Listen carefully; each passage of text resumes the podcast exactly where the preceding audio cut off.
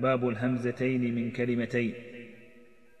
أسقط الأولى في اتفاق زن غدا خلفهما حز وبفتح بن هدى.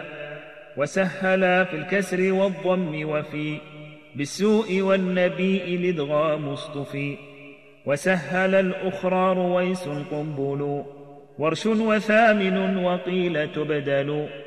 مدا زكى جودا وعنه هؤلاء. إن والبغاء كسر ياء أبدلا وعند الاختلاف الأخرى سهلا حرم حواغنا ومثل السوء إن فالواو أو كاليا وكالسماء أو تشاء أنت فبالإبدال وعو